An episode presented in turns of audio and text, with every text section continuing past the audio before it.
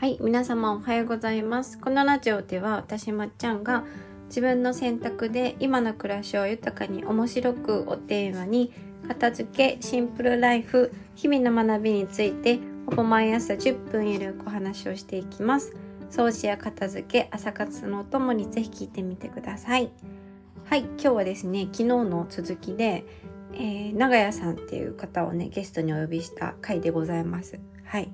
前回は、まあ、なぜ彼女が、えー、あの LGBTQ プラス関連のねあの会社を立ち上げたのかっていうその思いとかを話してくださったんですけど今回はその彼女が作ったなんかアプリとかそのコミュニティサイトとかがねあのどういう意図で作ってどういう人に、えー、使ってほしいのかとかどういうなんだろうどういう どういうばっかり言ってないあの何が得られるのかみたいな話とかあとね片付けの話もねしてます。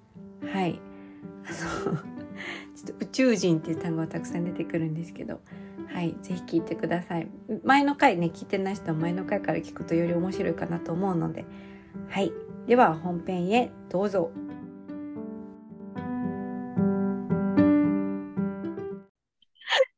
ちなみにさ、長屋さんが運営してるアプリとかコミ,、はい、コミュニケーションサイトあるじゃないですか？はい。ない。はい。ちらっと見たんですけど、なんか仕事、はい、し自分の能力をなんかこう、載せて、なんか助け合ったりとか、はい。その恋愛相手とかを探せるようなアプリなのかなって私ちょっとしか見てないんですけど、なんかそういう印象を受けたんですけど、うん、なんかそのアプリとかコミュニケコミュニティはい。コミュニティ？はい。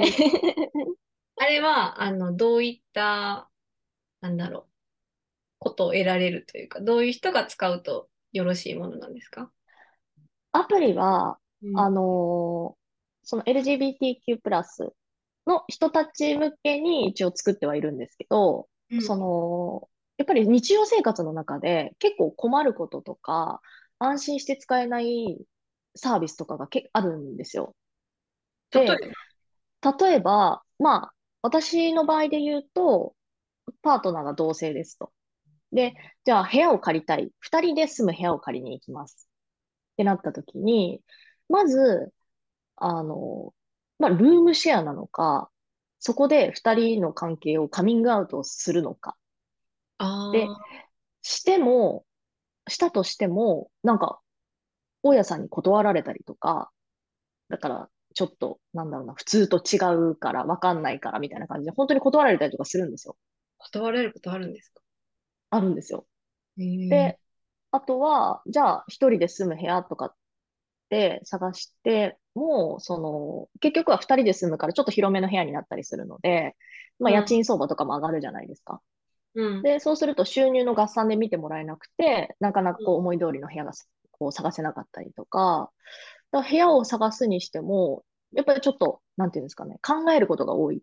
壁になるようなことが、あの、あって、で、じゃあそれを、私たちが、まあ、それでいろいろあって部屋を借りたんですよ。で、うん、その後に、なんかそういう、まあゲイの方で、自分たちがそういう部屋を借りるとき苦労したから、その賃貸で、あの、カミングアウトとかを別にしなくてもいいように安心して使えるサービスみたいなのを提供してる人がいて。うん。で、私、早く知りたかったなと思ったんですよ、その時に。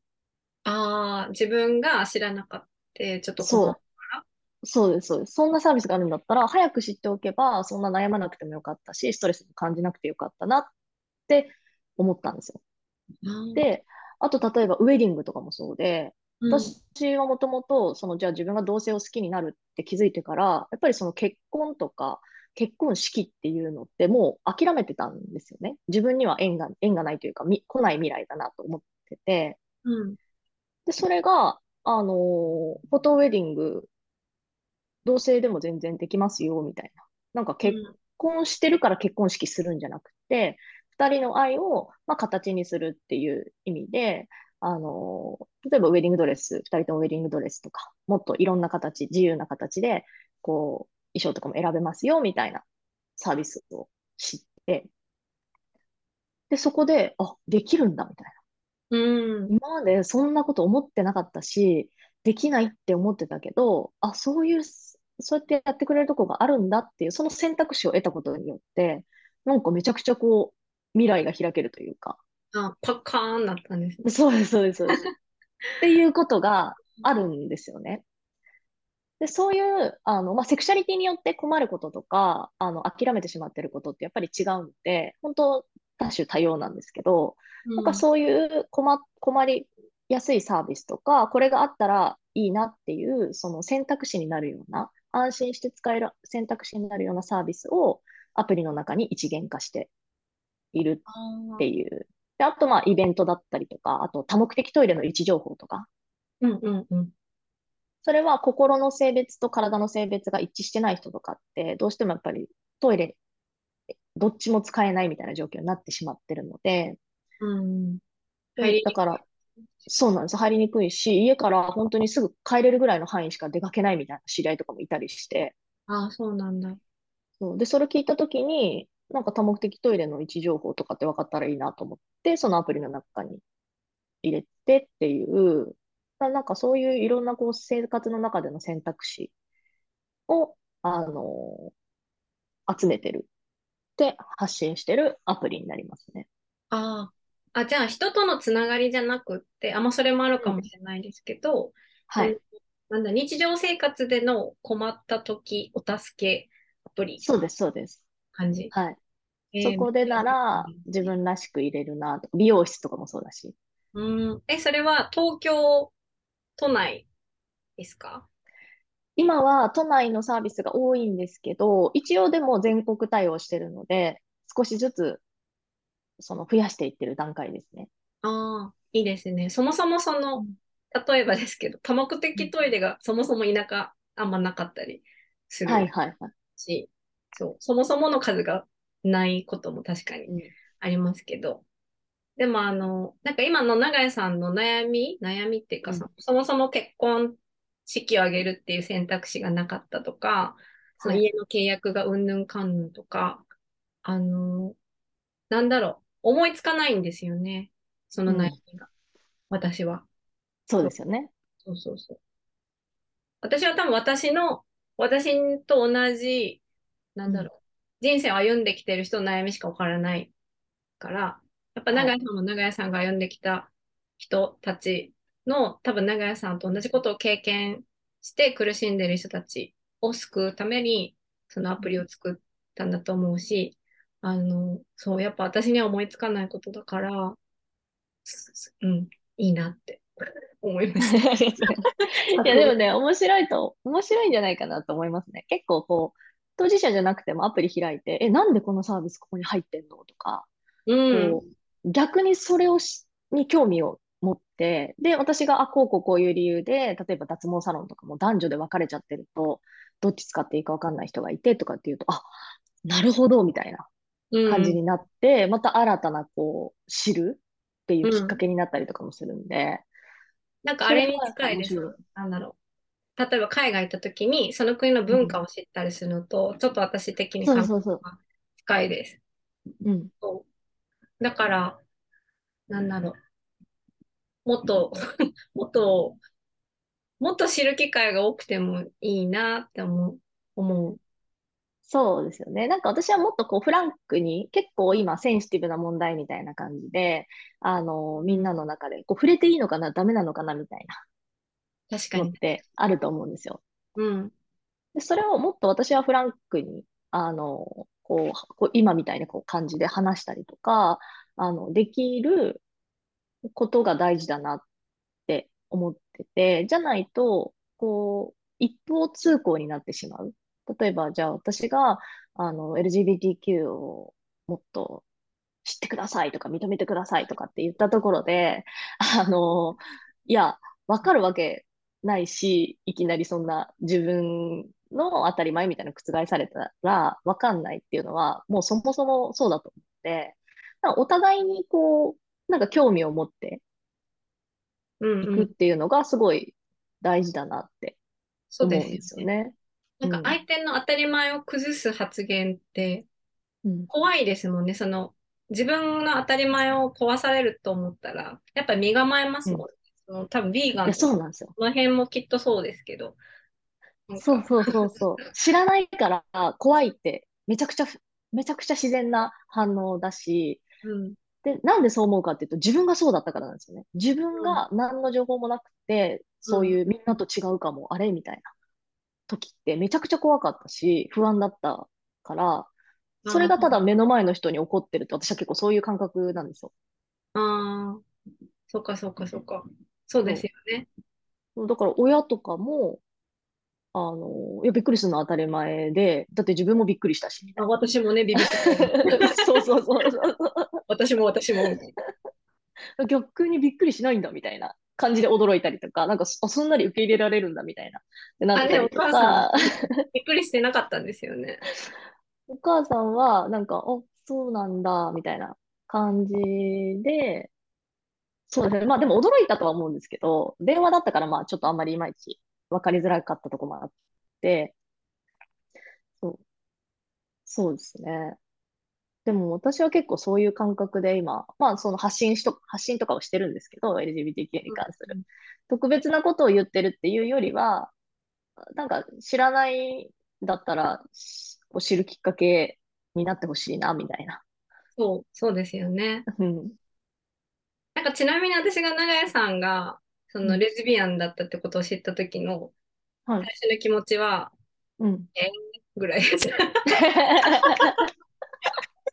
最高ですね。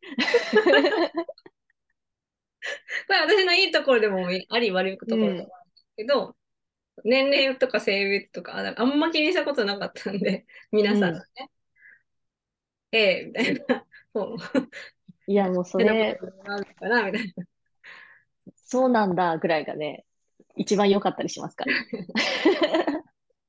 でもなんかその大変さは分からなかったけど、この間、こういう大変さなのかなって思うことが私はあって、自分が市役所とか、なんだ、国のそういうなんか事務作業みたいなことをしなきゃいけなかった時に、うん、それ公的機関に行く頻度が多くって、そのために年齢とかね、あの、性別とかを書くたびにめっちゃ聞かれたんですよ、うん、なんか。あの、ご結婚されてるんですか？とか。はいはいはい。ななんだろう。行くたびにその30代独身女性めっちゃ聞かれていろいろなんかそれをいちいちなんか説明しなきゃいけないのがめんどくさかったんですよ。うん、あの、独身なんですけどとかいちいち言わなきゃいけないのがめんどくさくって、めっちゃ聞かれて、根掘り葉掘り。うん、あの別に悪気はないと思うんですけど、いちいち言わなきゃいけない、はい、自分のそのステータスみたいなことを言わなきゃいけないめんどくささを、長屋さんはこれずっとああるんや、あるのかなと思って、これめんどくさいと思って。そう、あの、ちょっと実感したっていう。いや、でも、ありがたいですね。なんかそういうね、こうちょっと知ったことによって、なんかそういう場面で自然に、あ、こういうことなのかなとかって、こう、重ねて思ってもらえるのは、私としてはすごくありがたいなって思いますね。うん、書類書きながら長井さんを思い出してました。嬉しいです。はい。でもあのなんかね、自分の事情を別に説明したらその場で、なんか別に普通に相手も、あの、し、はいはい、職員とか普通だったから、まあ別に、うん、あの嫌でそういうこと聞いてきたわけじゃなくて、純粋にその人の常識から外れてる30代、はい、独身、女性みたいな、なんか外れてるから純粋に聞いてきたんだと思いますけど、そうそうそう。なんかそんなことがありました。はい。で、そう。でね、長屋さんと前、ちょっと食事の、食事をしてた時に、あの、長屋さんのパートナーとのね、片付け話もちょっと出してもらってて、はい、長屋さんのパートナー、面白い人だなと思って聞いてたんですけど、はい、なんか、そう、あの、長屋さんは結構片付ける人？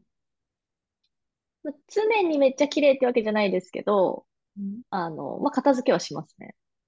うん。で、なんかパートナーの方は、長屋さんほど多分片付けはしない。しないですね。けどなんかそこでめちゃくちゃ喧嘩しないですよね。うん。今は。そうですね。うん。なんかそのエピソードを聞いて、あ、なんかその考え方いいなと思って聞いてたんですけど、うん。なんかなぜ喧嘩したりとか相手にイライラしたりとかしないんですか？ちなみにそこで。うんと、もう最初の頃は、え？って思う、やっぱりその、片付けって結構タイミングとかあると思ってて、人によって。うん、あの、あとは、こうじゃなきゃダメっていうこだわりとかもやっぱりあると思うんですよね、それぞれ。今さらっと言いましたけど、タイミングありますよ、うん、人によって。そうそうそう。ありますよね。ありますなんか、このライン超えてくるともうちょっと片付けないと我慢できないみたいな。うん、あの下片付けようと思ってたとか。そうそうそうそう、あるじゃないですか。うん、で、うちの場合は、そのパートナーの限界レベルが、まあ、結構上級者で、ああの、全然耐えれちゃう人なんですよね。汚くても。強い。で、私の方が先に来るんですよ。片もう片付けたいみたいな。もうこの汚いの嫌だっていうのは私の方が先に来る。で、最初はなんで私ばっかり一緒に住んでるのに、あの、私ばっかり掃除機かけるとか、私ばっがばっかりこうなんか脱いである服、こう、毎回人のもやるみたいな、って思ってたんですけど、それこそそのね、当たり前環境とか普通とかっていうところ、さっきのと一緒で、私にとっては、この、このラインが来たら、片付けないとやってられないって思うのと一緒で、パートナーにとっては、なんかその居心地のいい空間ってまたその人にとって違う空間があるから、うん、それをこう無理やり一緒にすることって難しいし、それを相手に要求するのって結構難しいなと思ったんですよね。難しいですよね。うん。だから、結局は相手のためにやってあげてるとかじゃなくって、私がぐちゃぐちゃで限界で我慢できないから片付けるっていう、うんうん、その自分に矢印向けるというか、うん、っていうふうにできるようになってからは、あの、まあ、言いはするんですけど、ちょこちょこ。やっぱりね、あの、何も言わずにずっとやってると、ちょっとやっぱ家政婦みたいになっちゃうから、あのなっちゃうから、それはあれだから、あの、ね、それこそありがとうって言ってくれるとか、そういうのはやっぱ大事にはしてるんですけど、求めることっていうのは、そんなにやっぱり、それでなくなって、あとはやっぱりなんかちょっと宇宙人だと思ってますね、相手のこと。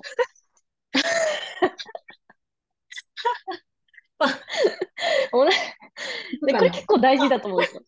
そうですよね。そうそうそう。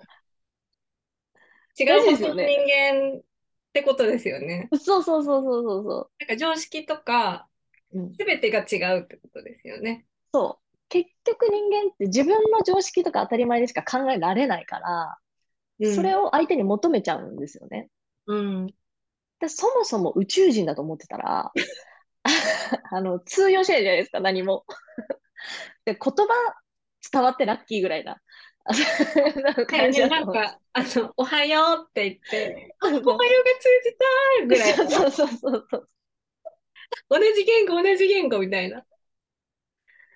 それで幸せ感じられるぐらいの方が、やっぱ幸、なんか幸せ度が高いじゃないですか。いや、本当に私もそう思います。でも本当、あの自分には宇宙人ですよ。そうですよね。今日のタイトルそれにしたいぐらい。うん、そう。で、まあでもやっぱりたまには、そうね、私がこう、まあ忙しい中で時間作ってこうバーッと片付けます。で、パートナーがパッと起きましたと、休みの日に。うん、で、綺麗になってます。うん、で、会った時に、あの、ある日、そのパートナー、そのね、綺麗になったのを見て、その時私が悩めてなかったんですけど、ツイッターでツイートしてたのが、あの、部屋が綺麗になってる。落ち着かないみたいなツイートしてたんですよ。おいおいと。むしろ望んだ環境じゃねえみたいな。そうそうそうそう、待て待て待てみたいに。その時はね、さすがにね、な、なったんですけど、しかも私もツイートが見れる状況なんで。普通に長屋さんも見えるぞっていう。そうそうそうそうそう。とこに書いてるっていうところで、でも笑っちゃったんですよね。だからもう宇宙人だな、みたいな。面白い。面白いですね。何回聞いても面白いよ、そのパートナーの話が。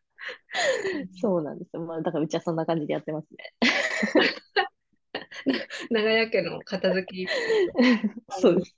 もらいましたけど、そう。でも長屋さんがその、なんか、相手が宇宙人ってことを自然と考えられるのって、うん多分日本の一定ラインの、その、普通はい。が、そのいい意味で長屋さんが外れてるから、うんその、なんだろう。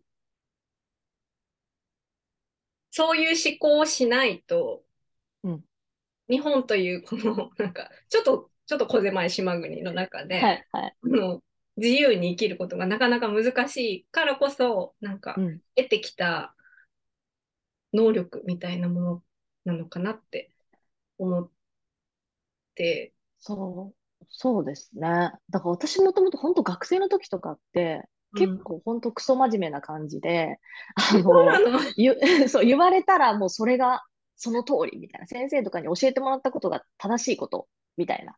先生100%感じ。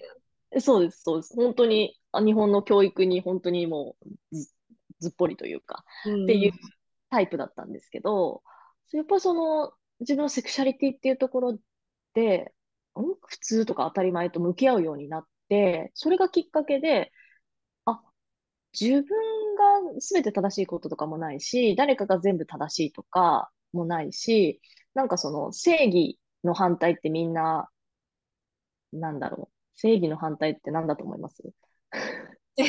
正義の反対。一般的に言われてるのは何だろう、悪ですか？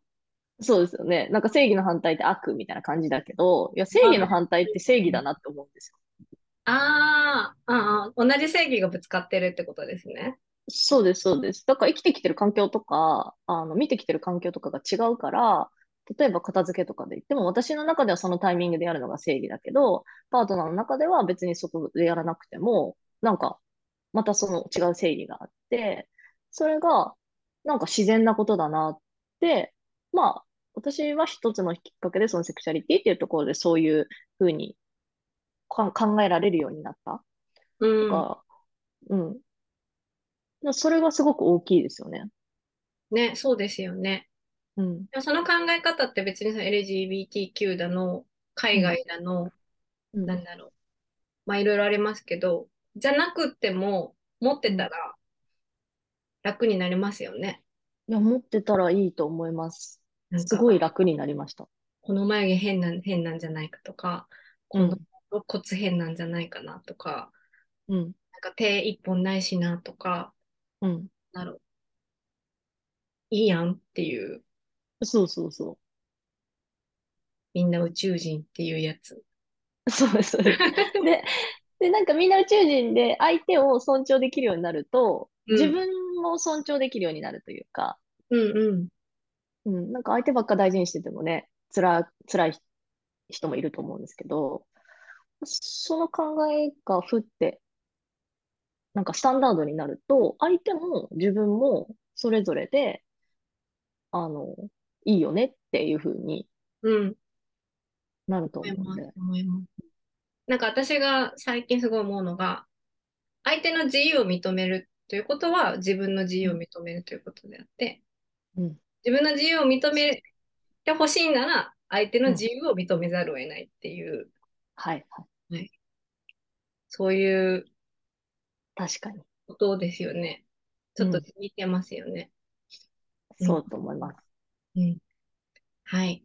じゃあ、今日はちょっとあの、長屋さんの、あの、お面白い、も真面目な話してたんですよ。真面目な話してたけど、そう、うん結果宇宙人で終わりましたけど。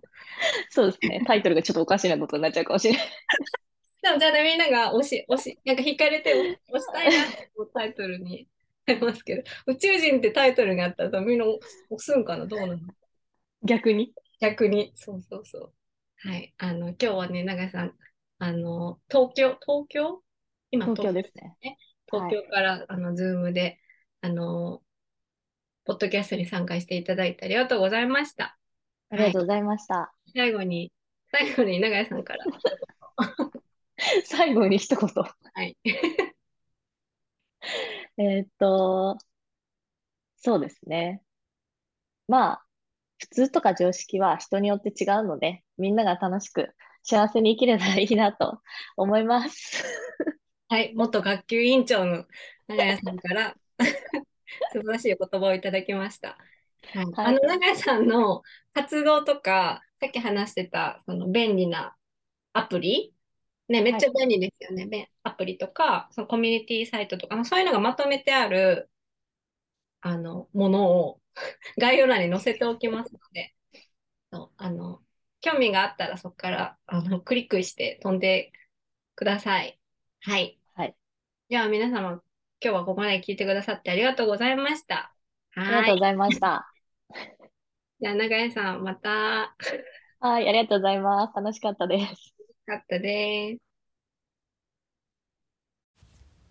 はい。長かったですが、ここまで聞いてくださりありがとうございました。